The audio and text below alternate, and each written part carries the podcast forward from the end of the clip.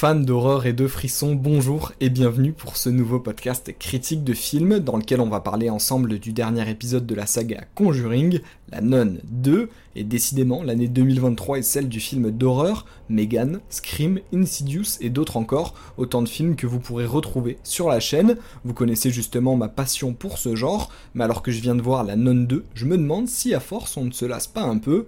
Question intéressante qu'on va aborder en parallèle de cette critique, mais ne brûlons pas les étapes et commençons par la présentation du film. Sophie, que s'est-il passé? Je crois qu'il y a quelque chose ici qui ne devrait pas être là.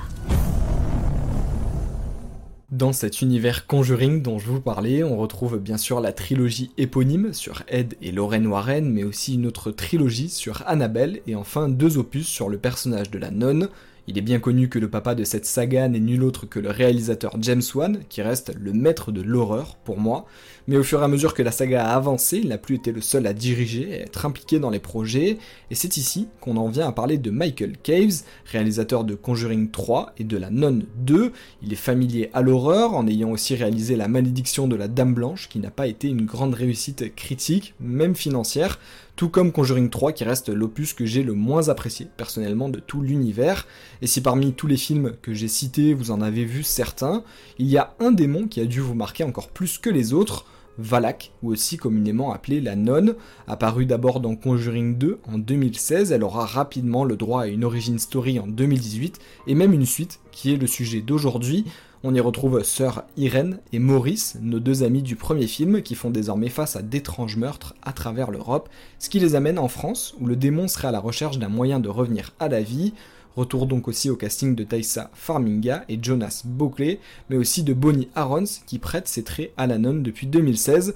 On repart clairement sur les mêmes bases que le premier film qui reste assez réussi, notamment grâce à ses décors de cathédrale roumaine atypiques. Cette fois-ci, c'est l'architecture française qui devra être un, atout, mais avant toute chose, ça reste quand même un film d'horreur. Alors la question principale qu'on se pose, c'est est-ce que ça fait peur?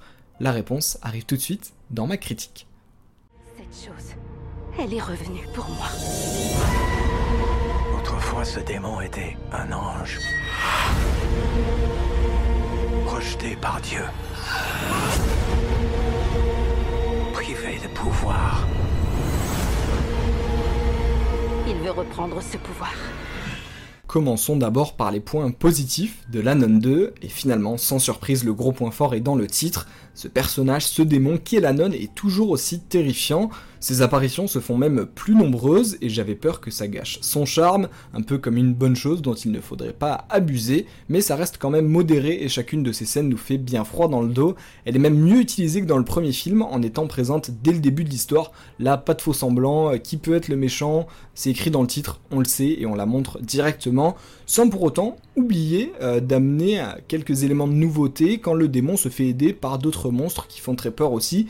Je pense par exemple à un bouc démoniaque qui ressemble un peu au monstre d'Annabelle 1 ou même au démon qu'il y a dans les premiers Insidious pour ceux qui s'en souviennent et qui ajoute ici un côté course-poursuite bien sympa pour permettre de varier un petit peu les plaisirs. Les décors, je vous en parlais tout à l'heure, restent un point fort, et le charme de la France des années 50 ainsi que son architecture sont des éléments qui marquent pendant le film et lui donnent un certain cachet, bien qu'on le verra plus tard, ça ne soit pas toujours suffisant pour combler les lacunes du film. Si on revient sur l'horreur pure, les apparitions de la nonne sont souvent accompagnées de beaucoup de jumpscares qui sont pour la plupart inattendus, et honnêtement, même si on s'y attend, on est toujours surpris. Par contre, tension et ambiance horrifique manquent cruellement, et c'est là qu'arrivent les points négatifs. Prenons l'histoire par exemple, elle est dans la lignée du premier, mais n'a pas ni de grand intérêt, ni beaucoup de sens. On se rappelle à la fin de la nonne 1, qui se passe dans les années 50, que Maurice était possédé par la nonne, et on sait que son exorcisme, puisqu'il est montré, arrivera plus tard euh, dans Conjuring 2, donc il est montré dans Conjuring 2, ce qui se passe des dizaines d'années euh, plus tard. Or, dans ce film, la nonne 2, qui se passe que quelques années après la nonne 1, le but est déjà d'exorciser Maurice, même donc si on sait que ça n'arrivera que plus tard. Le film n'en a donc rien à faire des plus assidus à l'histoire, et ça se sent comme une sorte de déni, un secret qu'on n'a pas envie de, dire. Si on fait comme si on n'avait rien vu pour ce côté-là, qu'on oublie cet aspect négatif, euh, l'histoire et les enjeux sont quand même à l'identique du premier film, et les libertés prises pour tenter d'amener de nouveaux personnages ou autres n'ont finalement aucune utilité. Je vous ai euh, par exemple pas parlé de la présence de l'actrice Storm Red, qu'on a pu voir euh, récemment dans la série télévisée The Last of Us, et qui joue ici l'assistante de Sœur Irene dans son enquête. Son personnage est vide, n'a aucune utilité, ce qui est bien dommage tant l'actrice est prometteuse, mais là vraiment c'est juste pour combler un vide parce qu'il fallait rajouter un personnage à certains moments pour faire la liaison entre certains moments de l'intrigue, entre guillemets, s'il y en a une. Mais euh, honnêtement, à part ça, aucun développement de personnage, aucune tentative d'amener une histoire ou un côté sympa, même pas le petit euh, personnage qui a de l'humour dans les films d'horreur, même de ce côté-là, c'est raté.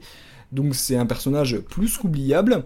Il sera encore une fois, côté histoire, question de retrouver une relique perdue, et tout le film J'espérais et attendais le moment où l'histoire allait prendre ses distances et innover par rapport au premier opus, mais ça n'est jamais arrivé. Euh, la dernière scène du film, par exemple, la fin, même le dernier acte de fin, est exactement le même que dans le premier film, c'est le même déroulement avec... Euh, exactement tout pareil. Euh, le méchant se fait vaincre de la même manière, il y a les mêmes dangers, les décors sont quasiment les mêmes aussi. Et même si on a certaines scènes qui font peur, les autres, qui servent plus à l'histoire et qui font la jonction entre les scènes qui font peur, bah, elles sont encore plus vides qu'elles ne le sont dans les films d'horreur qu'on voit d'habitude, ce qui provoque une sensation loin d'être bénéfique. Il manque clairement une âme au film.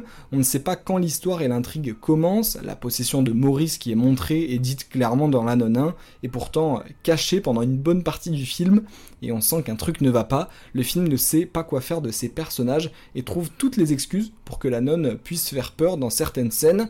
Et enfin, le point qui m'a le plus dérangé, c'est ce manque d'originalité et de folie dans la réalisation.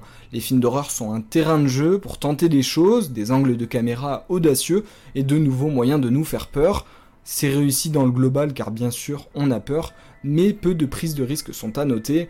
J'ai donc un avis mitigé sur ce film qui remplit sa tâche, rassurez-vous, mais manque de ce qui faisait le charme de l'univers Conjuring par le passé. Espérons que la saga revienne vite à son meilleur niveau pour hanter nos nuits. Mais d'ailleurs, est-ce qu'un Conjuring 4 est prévu? C'est normal d'avoir peur. J'ai peur moi aussi. Renvoyer cette chose en enfer.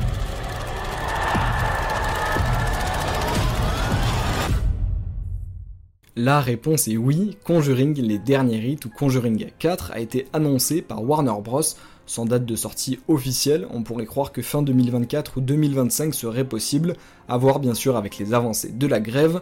On y retrouvera encore une fois Ed et Lorraine Warren pour une enquête sûrement tirée d'une histoire vraie. Pas de réalisateur annoncé pour l'instant, même si on espère que James Wan sera de la partie. Et pour ce qui est maintenant la franchise horrifique au plus gros box-office de l'histoire, avec 2,1 milliards de dollars, on espère que le résultat sera bon. Non pas que je vous déconseille d'aller voir La Nonne 2, qui reste un bon film d'horreur, mais pour les habitués, vous pourrez être déçus et rester sur votre fin. Une fin que vous pourrez quand même assouvir avec tous les films qui sont sortis au cinéma cette année et dont j'ai pu vous parler sur la chaîne. On se retrouvera d'ailleurs la semaine prochaine pour un prochain épisode. Et d'ici là, je vous dis à bientôt et portez-vous bien.